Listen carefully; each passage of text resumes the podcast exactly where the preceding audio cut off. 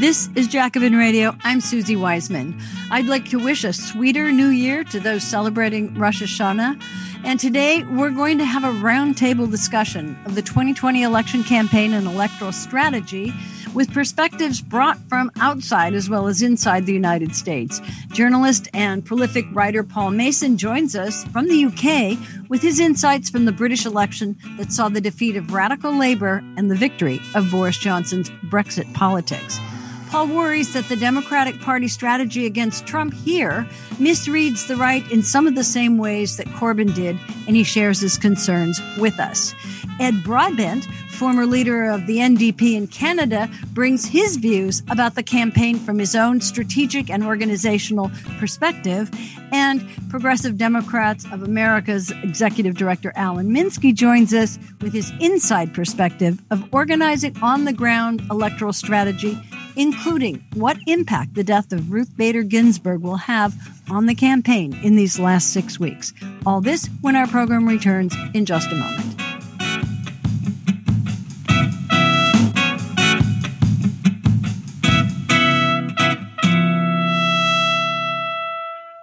This is Jacobin Radio. I'm Susie Wiseman, very pleased to be with you today. We're going to do something a little different. I have three terrific people on this show, and we're going to have a lot of interaction between them, Paul Mason, Ed Broadbent, and Alan Minsky.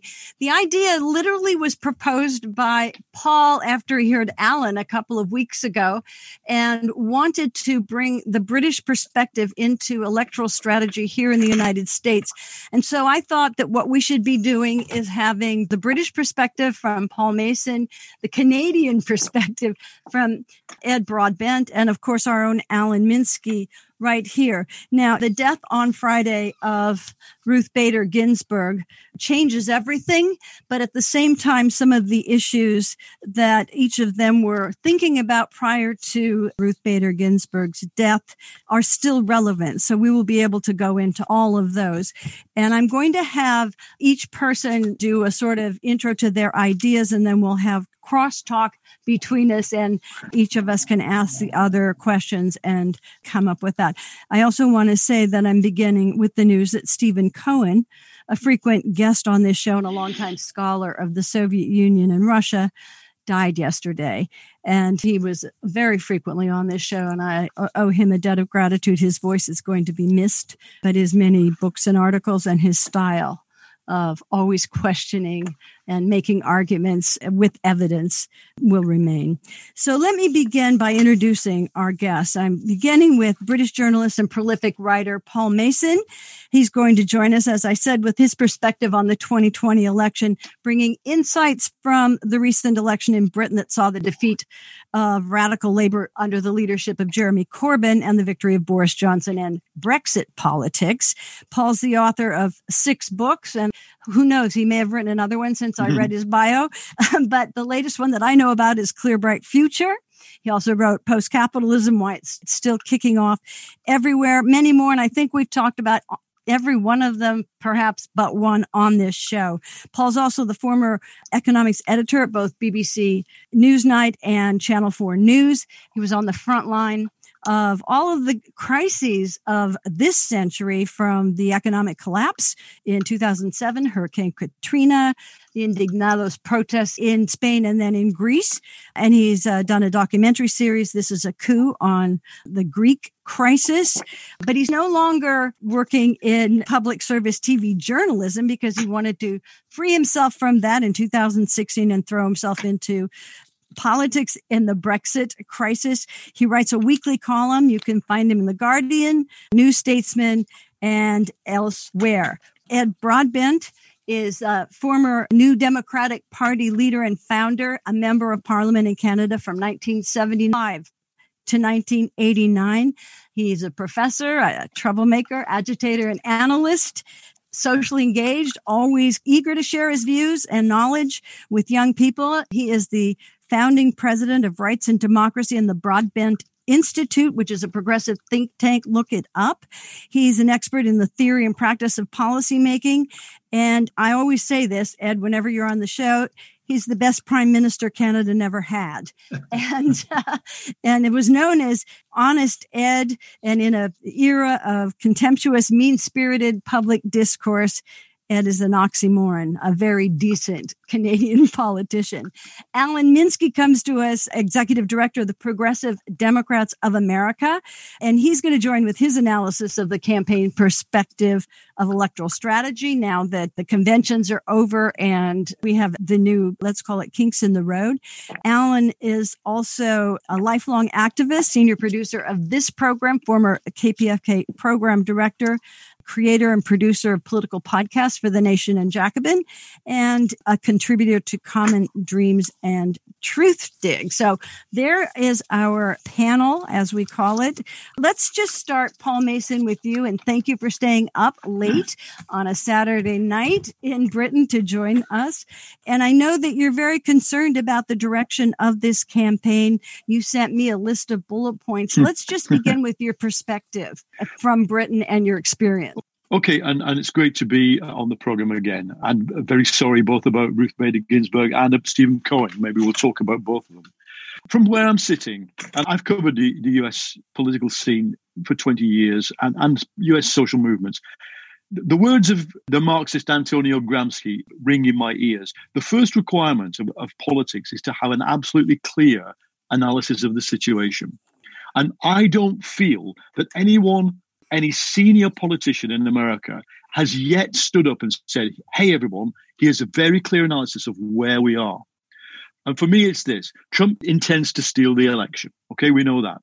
It's clear that the current phase of that strategy involves stirring protest. So protests like Portland, protests like the protests in Rochester, all of those things, whereby then the militias, the Proud Boys, the MAGA people move in and create night after night headlines about violence. It's very clear what that's designed to do, to make conservative-minded people who might be thinking about not voting Trump to vote Trump because the whole wages of whiteness are going to be stolen from them. That's point A. Beyond that, he's going to invalidate the mail-in vote. That's where the significance of the Supreme Court now lies. After that, this is what I predict he will do. I am writing another book at the moment, and it's about fascism, and I've been studying a lot Mussolini. Mussolini invented the concept of Antifa.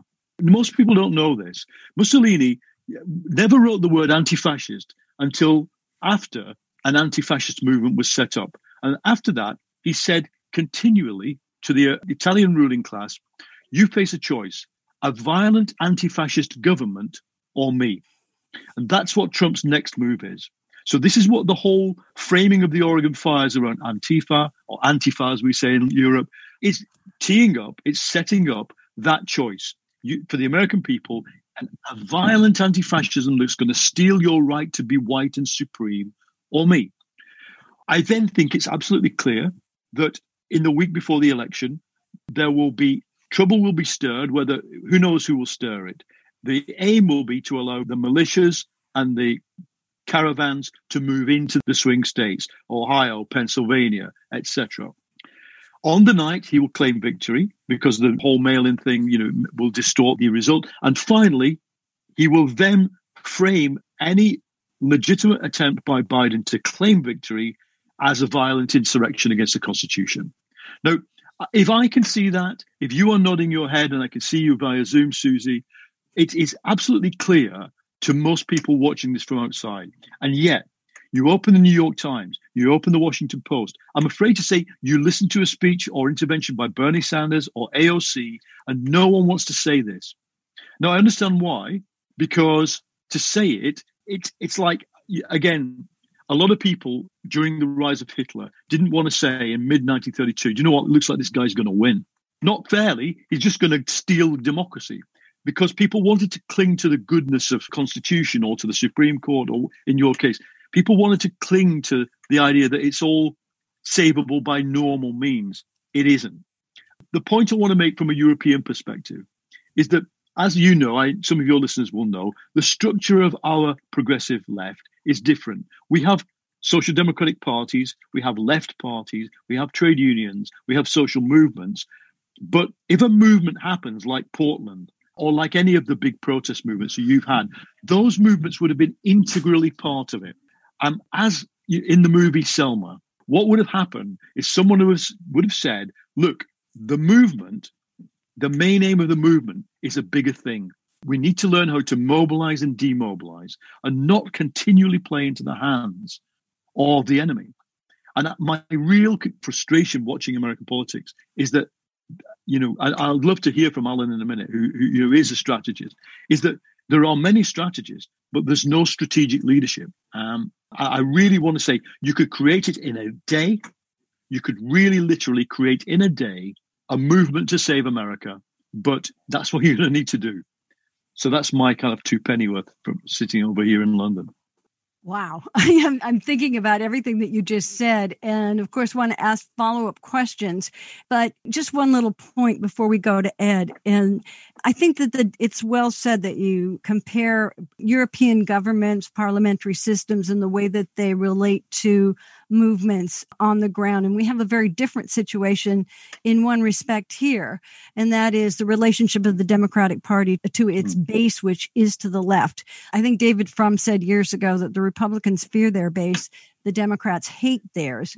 And in this election, now that you see such a mobilized electorate in terms of young people, millennials, those who were in the Bernie Sanders movement, there's no interest, it seems, of the Democratic leadership and the Biden campaign to see those people as an asset and something that can help build in this campaign. And that's a danger. But now I'm going to move to Ed. Ed Broadbent, as I just said, is founder and member of parliament in Canada of the New Democratic Party. And Ed avidly watches American politics and knows what's going on. And like Paul and like Alan, is also a strategic thinker and is immediately, as I know from private conversations, worried about the direction of this campaign. So, Ed, I'm going to let you come in with your remarks and then we'll go from there.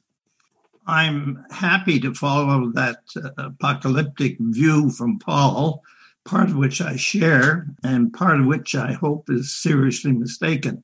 But I've had enough experience as a politician in my own country to have some modesty about analyzing and offering prescriptions, as I'm about to do, the politics of another country.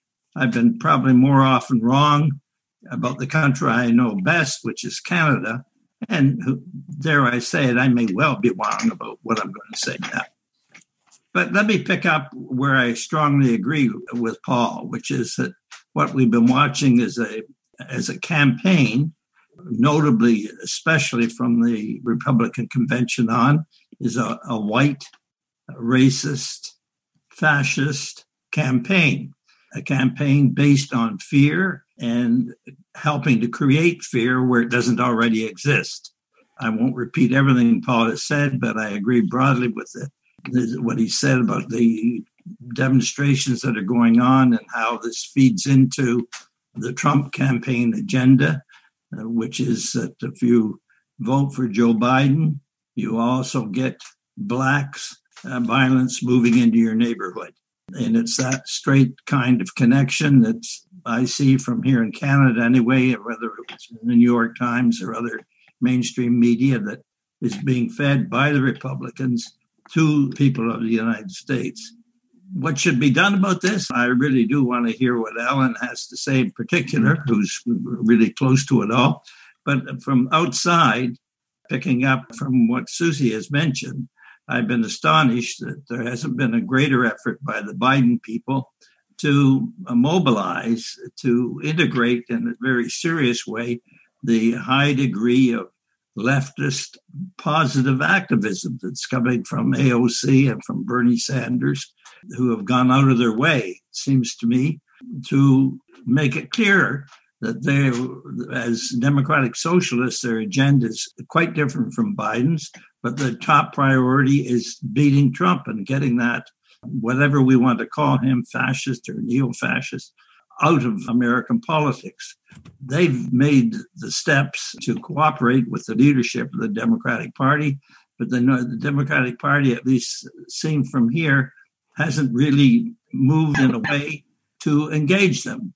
Again, as an outsider, I would say what has to be done is combine it to get them involved, is to combine a commitment to racial justice and reform of the criminal law system with a commitment to deal with the deep inequality that exists in the United States.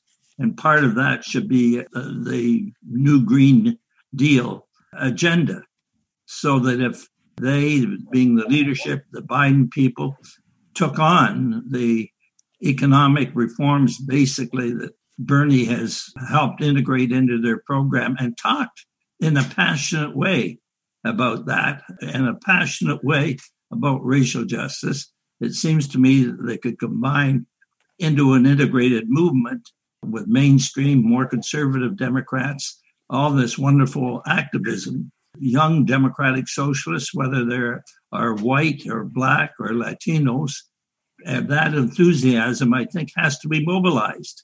Or we could be watching a shift, further shift in the polls towards Trump, and we know what that could ultimately mean. Well, maybe I'll leave it there. I think, unlike Paul, I think that I'm not as convinced that doom is right before us. I think it might be avoided, but if the Democrats don't take steps, at least similar to what I'm talking about, it seems to me we will get Trump, and then we may have a potential crisis of very significant proportions. Let me just add this footnote. The one thing that I found encouraging in terms of recent American politics has been, of all things, the positive response to the leadership of the U.S. military to Trump's efforts to undermine democracy and making public announcements that their fundamental loyalty is to the Constitution of the United States and not to the president. That is a positive sign. And similarly, some of the recent Supreme Court decisions in the U.S. have not gone at all the way that he wanted. So in the post-election period, it may be the case that some other aspects of political, economic structure of the U.S. may play a role in preserving democracy, if indeed it is threatened by Trump. Before I bring in Alan Minsky, I want to direct a question back, I think, to Paul, and others can think about it. Paul, you come to this from the example of Brexit. And so long as the narrative in the last election, two elections in Britain, was about Brexit, it seemed that the Conservatives could define the agenda for the campaign. And as much as Corbyn in that instance wanted to create, an alternative that was very similar to Bernie Sanders, a politics for the many, not the few, he was outflanked by that Brexit debate. And so the reason I wanted to bring that up is that so long as the campaign here in the United States was about Trump's handling of the pandemic, the fact that we're inching in on 200,000 deaths and 6 million cases, and now we have this week the news that the Trump administration rewrote the CDC guidelines to play down tests. Right. They've brought in a neuroradiologist and a part-time professor in public health to kind of oversee, or let's call it censor, what the CDC is saying. And that seems to be backfiring. And then the question, I guess, becomes, do you see a parallel to the Brexit thing? So long as they can keep the dynamic or the question about the pandemic, then the Democrats can take charge of the discourse. But if it's about law and order and violence and all the rest of it, no. And then, of course, when Alan comes in, he'll probably factor in the Supreme Court, which is incredibly important. But Alan, if you don't mind, I'll let Paul come in just on that one point. Go ahead. Yeah, I mean, it's not just the experience of Britain. Again, it's the experience of Germany and the Weimar Republic. Let's start with that. Wilhelm Reich, the psychiatrist, mass psychology of fascism, he said, look, we, the left, filled a sports stadium with working class people and lectured them for 4 hours about economic statistics. The Nazis, the next night, filled the same sports stadium and just shouted blood, honor, land, hope. Okay? No amount of saying, hey, guys, let's talk about economics. Works. You have to be able to win the emotional battle. Now, Jeremy Corbyn faced a really tough problem in exactly the same way that, for example, in the American Midwest, in parts of the North Midwest, you've got working class people who are enraptured now by the narrative of Trump, of Make America Great Again. Even, let's remember what's happened to Trump's narrative. I think it's moved into a kind of family dynasty narrative as well, which is very easy for powerless people. We should also say, we're going to hear in Britain today, we've had one of those demos here, QAnon. QAnon is playing a role of, it's kind of an entry-level drug, gateway drug for full Trumpism for a lot of people. So what didn't work in Britain when everybody was getting into their nationalist, xenophobic kind of, was for Jeremy Corbyn to say, hey, everyone, think about economics. Because again, I'll go back to Wilhelm Reich. He said, they know they're unemployed. They know the economic situation is terrible. It's just they have a different solution to it. Their framework is, it's us and them. And us is, in this case, white people in America, and them is the black and Latino, and then, quote, unquote, cultural Marxist, other. The American progressive movement, I believe, has to learn from our mistakes.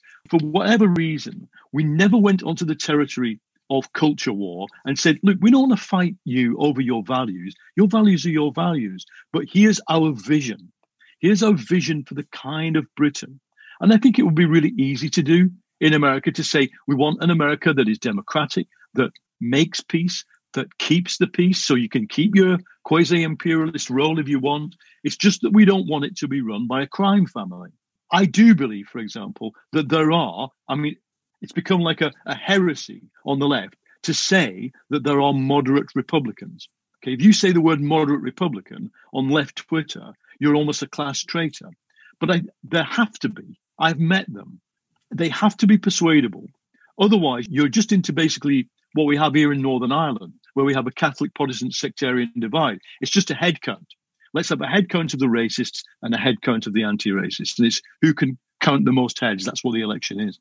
I do believe there is a middle, and I believe Biden is actually not a bad person to garner those votes, but I am critical, actually, of Senator Sanders in particular, because if you look at his Twitter feed, it is really what Jeremy was doing. It's, hey, everybody, think about economics. And if it worked, it would have worked already. So that's my big question. What are you going to do beyond that? Okay. And Alan, I know you're very anxious to come in, and I'm sure Ed is too, but let me give you, a chance to say what you think the strategy is and maybe responding as well to these very incredible points that both Paul and Ed are bringing up. Alan Minsky. Yeah, there's a lot that's been said that I'd like to comment on, and probably too much for me to do in such a short amount of time. I just want to start off with I think Paul painted two halves of a scenario relating to Trump's strategy in the election. I think there's growing awareness, but no strategic or even tactical response yet that has been really presented by anybody as to how to contend with the second half of the scenario that Paul describes, which is it is very likely right now on election night, because of the three probably most significant swing states of Pennsylvania, Wisconsin, and Michigan, they do not start counting absentee ballots until after Election Day. And with so many mail-in ballots coming in, and with Trump railing against mail-in ballots, Republicans will vote in person, Democrats will mail in their ballots, and the results on election night will show Trump ahead in all three swing states. It's a nightmare scenario just for that reason. The first half of what Paul said in the scenario, yes, those things are happening, the Proud Boys, etc. It's very dangerous, and I do not think Paul is incorrect in believing that that is a significant aspect of Trump's strategy. And I also acknowledge that the Democratic Party, for sure, and the entire of the pro-Biden forces does not have any clarity in calling it out, highlighting it, and coming up with a response. And I think there are a number of reasons for that. One is it's not clear how much those things will be happening, because Paul is saying that they are going to happen. He's talking about the future, and they haven't happened yet. Okay, and that goes into a context in a country which didn't have fascist regimes in the 30s. The United States, for all of its problems, even in 2000, You had actually Republicans go to one office and have a little bit of a mini preppy riot. Democrats sat on their hands almost entirely, to the incredible frustration, by the way, of the African-American community in the state of Florida. And, you know, this has been the recent history of the Democratic Party. And as such, all of the forces that align in support of the Democratic Party, they have been weak. They have been not forthright. The Republicans have been insistent. They've been iron-willed. And they basically steamrolled their way to taking the presidency when it was stolen through the apparatus of the candidate's brother in the state of Florida. I mean, it was pretty transparently obvious when you look back on it. And it was one of the most outrageous episodes in American history. And for what it's worth, it is true that the Bush administration lived heavily under that cloud until September 11, 2001. But still, they got away with it, okay? And the Supreme Court got packed, which, of course, is relevant here. So what's the strategic approach to this? Okay, this is where I can provide some information. I cannot. First of all, I'm not. Yes, I have a voice in the devising of strategy in a wing of the sort of operation of the broad pro-Biden, as it were, coalition right now. And in fact, more pointedly, rather than pro-Biden, we are very active participants in the organization called United Against Trump. And it is made up of a large group of DSA is not a part of it.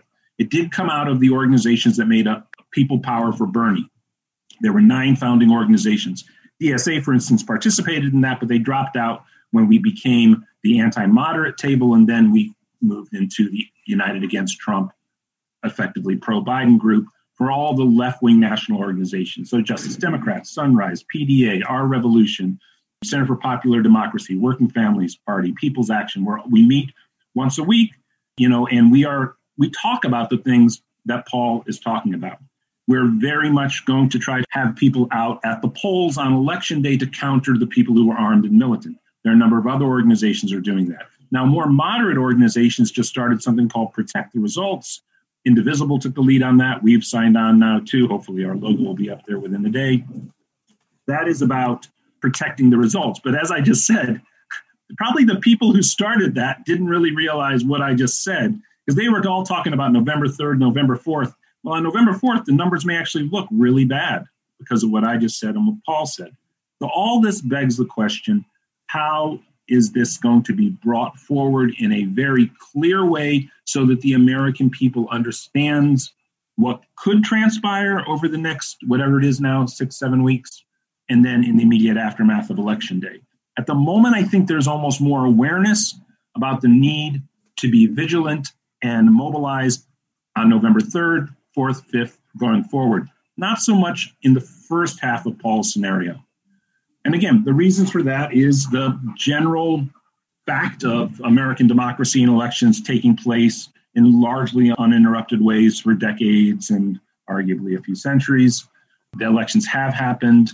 There's been a peaceful transition of power. And so, you know, this prevailing myth of it can't happen here, which is a phrase that always sort of haunts American political reality, is something that all too many people are probably still all too comfortable with at this very hour.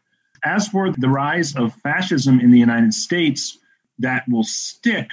First of all, I do think if the scenario plays out where Trump is able to hold on to power through some machinations, I just can't see that sticking in the country. But again, it's also true that there's no strategical preparation for that scenario.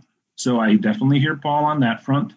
But again, the demographics, the makeup of the country, the forces that support Trump, how strong are they? How strong and what capacity do they have to have, you know, basically they have about 25 to 30% support because of all the people who don't vote.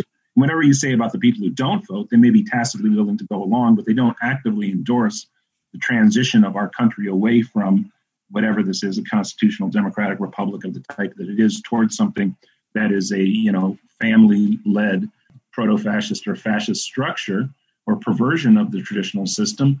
And then you definitely have a larger block of population than that 25 or 30% of the population that in no way is going to be drawn into it. Now, that's not anything other than an equation for social catastrophe, but the establishment of a stable, like Mussolini-esque, multi-decade fascism in the United States built off of Trumpism. Again, I only see the prospect on the horizon, maybe Paul can respond to this, of that engendering massive social chaos, which of course you want to avoid, but not the establishment of anything like a smooth, firmly established far-right, proto-fascist, Trump-led government in the near future. I also want to just bring it in, and I'm sure Ed wants to address this as well as Paul, that most of Trump's gambits have gone nowhere in a way. I mean, he's now possibly being boosted by being able to brag that he's going to change the court forever and get rid of Obamacare and Roe v. Wade. The vast majority of the population in the United States is exhausted by Trump. And the chaos could be a reason that people just aren't going to want to put him back. And I think the other side of it is that while everyone is talking, a lot of people are frightened about a new civil war and armed white vigilantes, as you've seen, showing up. We saw it right here in Studio City, the caravan of Trump supporters trying to provoke violence several weeks ago, going down Ventura Boulevard. But that stuff doesn't stick. And people in Portland, ordinary mothers and veterans and others, were very angry by the presence of those federal troops, uninvited by the governor, the mayor, and everyone else. And most people see those being the forces that are stoking violence, not the other side. So I don't know on that one, but I do take Paul's point about the power of emotion very seriously, because clearly I think Bernie Sanders and all of the progressive forces want to see, more action on Medicare for all. They want to force the Congress to actually do something about not just the pandemic, but the catastrophic economic situation we're in now, where they did not come through with a new relief package. And we've got the longest lines in front of food banks and people going hungry and schools not open and, just this really weaponizing, wearing a mask. You really do have a terrible situation. So I'm going to first, Ed, do you want to come in on this? And then we'll let Paul go back to Alan. We can. Okay, I want to pick up where you sort of left off. That's to say the general population of the U.S. What struck me from up here in Canada in recent weeks and months has been the nature of the original protest movement about the violent killing of Black Americans by the police. It wasn't just Black Americans that were demonstrating, but in so many cities, and some of the demonstrations I saw in support of the Black Lives Matter were whites. And I think the general disposition of the American population itself is not heading towards a fascist outcome. We'll see what happens in the election, but I think Paul himself said the kind of moderate Republican does exist. People like David Frum and many others one could mention that have become almost violent themselves in opposition to Trump. So there is a sense behind the Democratic strategy of just trying to replace the chaos with something they call normalcy, or some of the people just want the chaos to stop. And this is true, I think, not only of the so-called white people in suburbia, but it's true of people in, I'm sure, downtown L.A. or New York City. They, too, want the chaos of Trump and related violence to stop. And I maybe didn't make it clear myself, believe strongly in what Paul has said about the need for passion. It is absolutely essential, I think, to mobilize the young Americans, but not just young, women Americans, Latinos, the great cosmopolitan richness of society.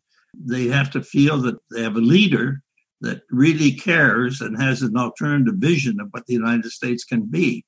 And the ingredients are there, I think, even in their modified program that is not anywhere near what Bernie would want, but quite sensibly Bernie has supported, it seems to me.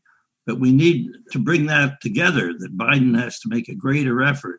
But again, I ask the Americans on this program, Biden, it seems to me in some of the video clips we've been seeing on the news, has put some passion in it himself.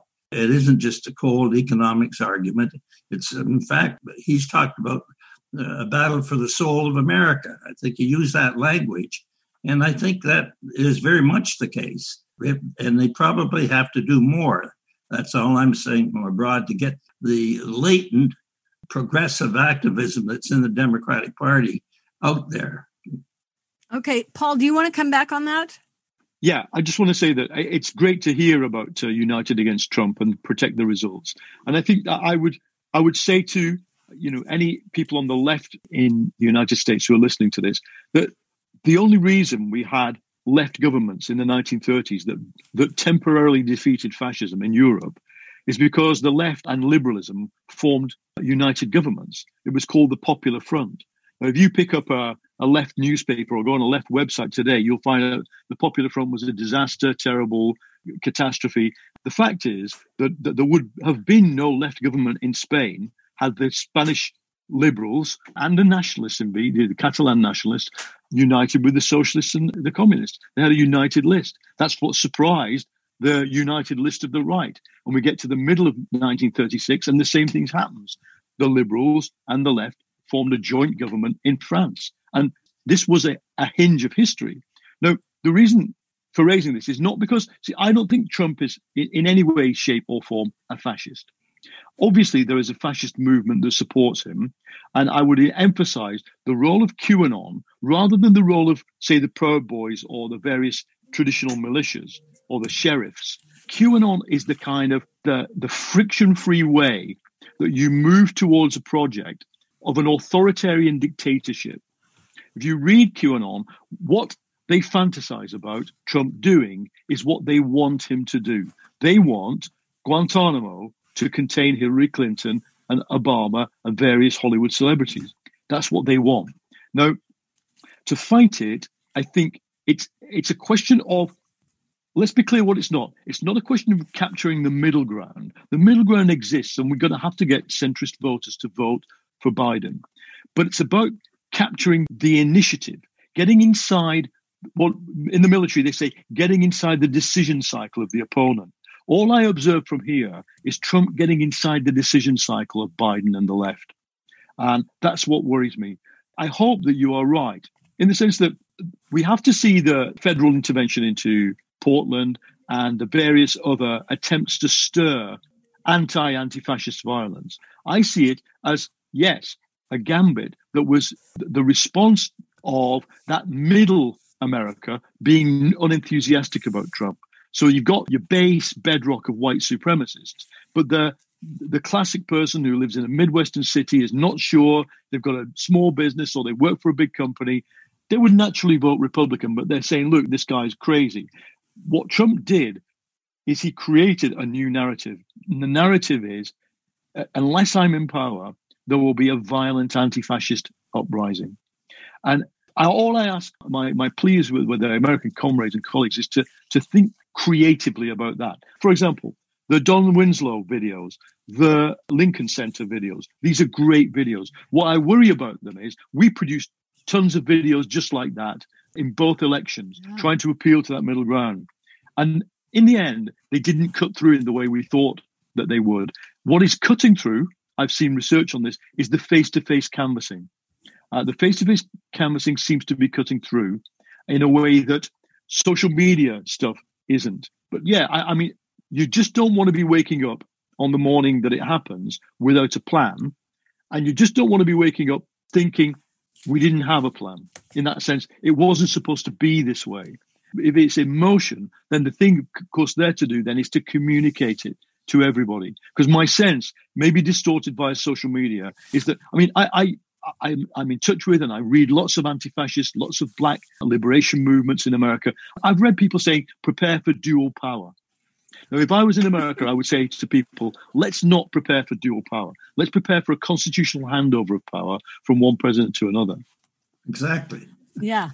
Paul, I'm curious to ask you, where do you find in Trump the evidence for your argument that what he's saying, if you don't elect me, you'll get fascism? No, it's if you don't elect me, you'll get a violent anti-fascist government. It is a straight copy of Mussolini's Antifa argument. Yeah, Antifa. What Mussolini did is he created the duopoly in the minds of the Italian elite that it's either fascism or it's violent anti-fascism. He wrote many articles saying liberalism is over, your time is over. And I think that all I'm saying is that I think those who use the word fascist about Trump are wrong, but there has been an evolution while in power. And the evolution has been towards the family dynasty project. Remain in power to avoid prosecution and jail time. I see Alan wants to talk about that. Yeah, Alan. Yeah, and I think actually Ed not having heard that and Paul having heard that probably has to do with Paul doing some research on the QAnon front. What's happened over here, Paul, and this is true for me too, as I'm sure it is for Ed and Melissa and Susie, unless you actively try to break out of your algorithmic silo, you're not really seeing what the other side is saying. Now, it is my understanding that Paul's correct. Over about the past 3 weeks, what has started to pick up as a right-wing meme is that the anti-police demonstrations, anti-police, right, quote unquote, were going to sweep through society, and the order that the Trump supporters, you know, value in America was going to be overthrown by the mob. So this is the idea that they were going to, and you see this in right-wing talking points now. And one of the key moments was that St. Louis couple during the Republican convention and picking up from that kind of logic. So one of the problems, again, and this goes towards, again, even for those of us in United Against Trump, you know, how willing are we to go into those silos that we're not inside of? And it's very difficult to break out of it. We all are sort of existing inside our echo chambers, and the algorithms have us separated. And so, you know, watching Fox News is constitutively different than watching, and Fox News isn't the half of it. Well, it is the half of it, at least, because it's a separate silo. But then, you know, to go into QAnon and to go into the logic, because I do think that QAnon, it is true, has a greater degree of traction than the people who are reading the New York Times, the Washington Post, listening to NPR understand. One thing I want to bring in, it relates to what Paul just said about face-to-face canvassing works better. And now they're showing in studies that it isn't just the door-knocking, scripted, 5-minute, but the actual long conversations that people get involved in that moves people. But now we're in a pandemic, and we have to socially distance, and we have to do all this stuff from home. You know, it makes everything that much more difficult, and it also makes it easier for the right, I think, in that respect.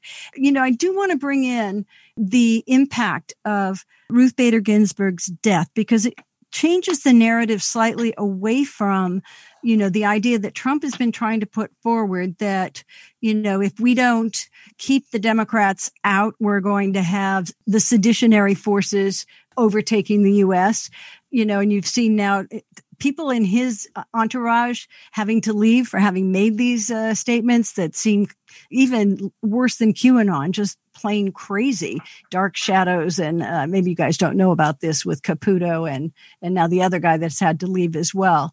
They've gone a little bit too far. But to bring it back to how this campaign goes forward, what kind of campaigning? And given the death that now that this will mobilize both sides, we saw $20 million raised on Friday night after the death of Ginsburg for Democratic forces. It's going to motivate a lot of Democrats to come out, but it's also going to motivate right-wing religious conservatives who may not have liked everything about Trump, but now see a chance to really change, you know, the Roe v. Wade and other issues. So let's pick that up as a point. And who wants to come in first on that? Go ahead, Alan. Well, I'll just say, for one thing, is Twitter is a little better than the other ones. If you go to Twitter and you look at the trending topics, you will see a mix of right-wing and left-wing. And so it was jarring for me to go on to Twitter last night when I got the news that many of the, and I tried to do the research because there were these rumors that were flying around that 4 Republican senators had said they would not support, you know, right. And it was false, particularly around Romney. There was something people could point to that Murkowski had said previously. So I tried to put their names and saw what was trending, and what came up were a whole bunch of Republicans and really core Republican operatives calling them out, saying, Mitt Romney, do not be a Judas. You know, and just very direct, very forthright. You have to do what you're supposed to do and why you were elected.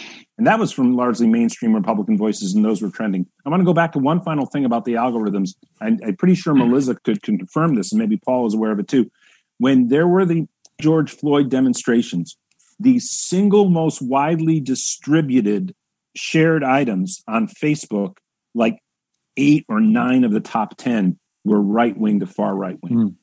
Yeah. And again, nobody who was in my orbit ever saw any of them. What do you all think about now in terms of the narrative changing away from, you know, because of the Supreme Court? How important is that?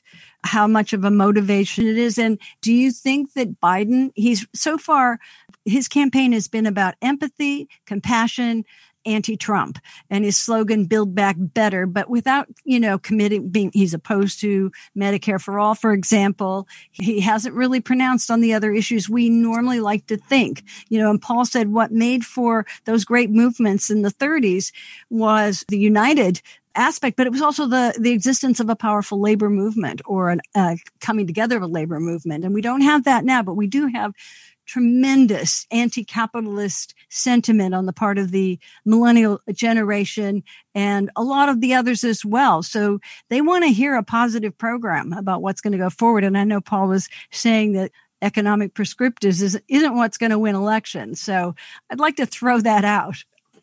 Let me just say what I think might be the answer here, is that you have a legislature. That legislature, as I understand it, can delay or block the appointment of a Supreme Court justice. That's one piece of the job.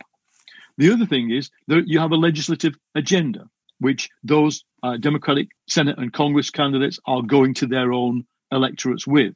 That should be in Queens, in Brooklyn, it will be something. I'm sure that in North Carolina, it won't be the same thing. Okay, that's another piece of the jigsaw. But the main piece of the jigsaw is we want a democratic America, and we don't want a second civil war or even the faintest possibility of it. Because we already have what Alan Nevins, the historian, said, you know, we already have two peoples. We have that. That was there in the Bleeding Kansas in the 1850s. You have that. But what we don't want is that to go ballistic. So I would concentrate everything on the presidency. And I would say, look, the president will be someone who heals America, who actually stands maybe above. I wouldn't be frustrated if I was advising AOC or Bernie if Biden said, I will stand as a paternalistic figure above this conflict, and I will, if New York wants to do the universal basic income, and if under the present rules, under Roe v. Wade, the last place I went was Toledo, Ohio, where all the abortion clinics were closed down. If Toledo, Ohio wants to carry on closing any abortion clinics, then, of course, I'm opposed to it, but I'm the president. I will represent everybody. I do think that message is a message that can cut through. And what I'm really trying to say is that as someone who is on the extreme left of British politics, I also think that at certain times, you have to make it clear to people whether it's a defensive or an offensive struggle, what the limits of the struggle are. And so going on to what Alan said about the algorithm, the no-brainer for me is we saw Syriza, the left-wing party in 2015, won against the odds an election. It won as an alliance of middle-class and working-class people. But they were supremely good at doing things like this. Message of the day is this. You know, we know that the strategists know what the message is, but they never tell. You know, I often think that they don't communicate to the ordinary person. So the person, the mum taking the kids to school or to the soccer, you know, the classic soccer mum, if she's a democratic sort of engaged person, she needs to know, what is the message of today? What am I really talking about? And again, the reason we get the top 9 out of 10 trending topics, all driven by the right, is that's what they do, relentlessly and ruthlessly. And I want to bring you in, too, because in earlier conversations, you've talked about what's Biden's ground game. You know, and we're seeing now, of course, our skewed elections are really about the swing states. Unfortunately, we in California almost have nothing to say. But I just wondered what you would say about that. And Alan, of course, this is something you're thinking about, too. It's really about where we go from today till the election time and what you think should be the ground game there. Well, I think that the Democratic National Committee, or whatever its name is, that's running the campaign to obviously concentrate on the swing states. It ought to be zeroing in now and building the resources for what we in Canada would just call the election day here. But you have a number of election days. You have the day when everyone goes out to vote in the beginning of November, But then you have other states are beginning their mail-ins now. But my point would be that there should be a central part of the campaign that's preoccupied with identifying the vote. There's all kinds of sophisticated technology that enable parties to do it. And I'd be amazed if the Democrats aren't doing it. All I'm saying is that it's absolutely crucial, and it will be on Election Day. One way of heading off the scenario that Alan mentioned, that I've written about too, that is to say the fact that it's the Democrats that will be doing the mail-in ballots. And on Election Day, you'll end up with, on the surface, a Republican majority, and then you could have chaos. But one way of avoiding that, of course, is if there happens to be a massive Democratic victory. If there's a big victory, and who knows, it could happen if some signs of disillusionment with Trump persist. Yeah. But I'd like to know, Alan, given his relationship with mainstream Democrats, don't they have a group, for example, now that is thinking of the doomsday scenario? Let's put it that way. When the Trump people tried to seize power illegitimately, I'd be astonished if there aren't a number of serious people in the Democratic Party at the top who are thinking about what steps will have to be taken right away to head that off. Are there? Oh, yeah, there are. And, of course, we've seen in the press reports that they've hired an absolute legion of lawyers. There also seems to be much, much more of a backbone to the Democratic Party in fighting a erratic or a semi-legal result or insistence upon victory by the Republicans than there was in 2004 or 2000, more notably. They're also, I do think, per the military, in that regard, I think Joe Biden is a candidate that is not a bad candidate to have there in terms of securing the support of the military, who I think have been relatively not behind Trump for usually they get behind right-wing presidents, and that hasn't been so pronounced this time. And then, of course, Biden himself has been quite a hawk and very favorable to the military, so he's in a good position in that regard. And I don't think that's insignificant in the scenarios we're laying out here. But there are focuses on that, but it's mainly lawyers and...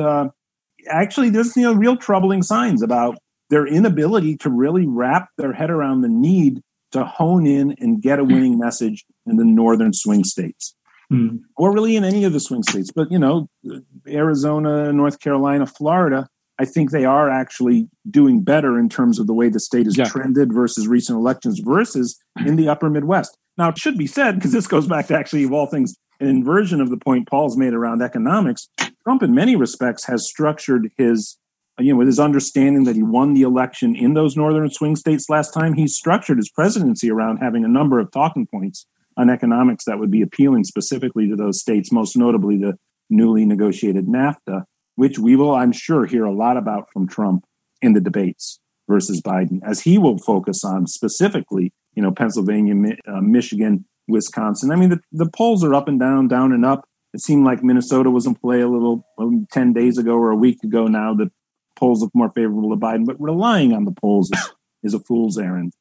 But, Ed, again, right to your point, very much this very fearful prospect of the election night result, which really when Paul said the first half scenario and then the second half that I tried to separate out, I think the second half really is a high likelihood of coming to that's going to come to pass.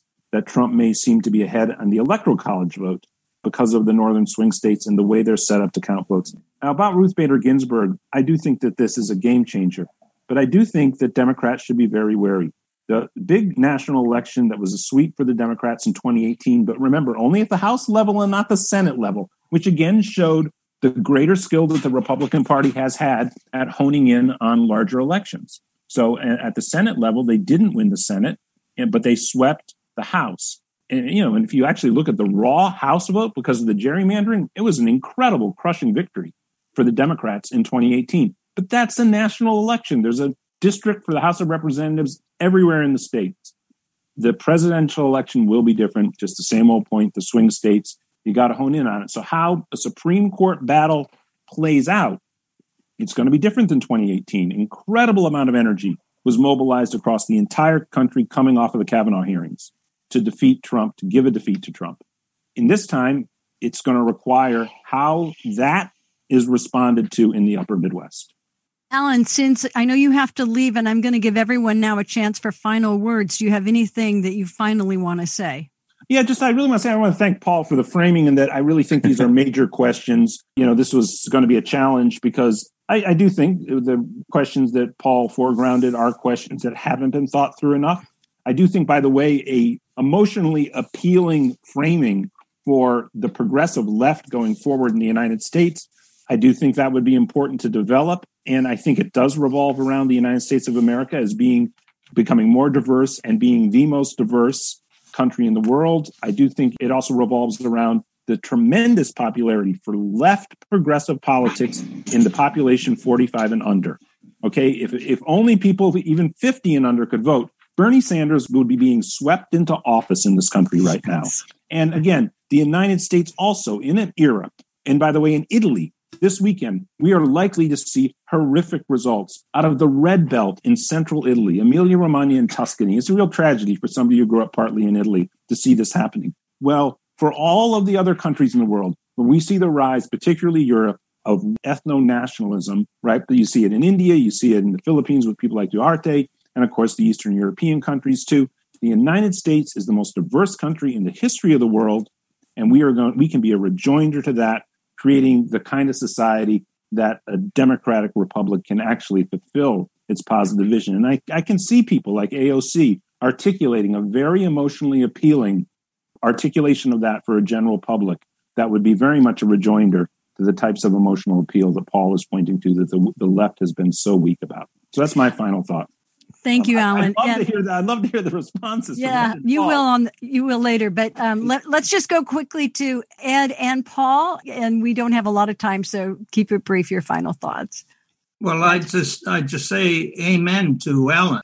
In terms of additional words, I wouldn't have any, except to say that the country north of the United States is equally diverse, I would argue, and cosmopolitan, and has managed to elect more left-wing governments.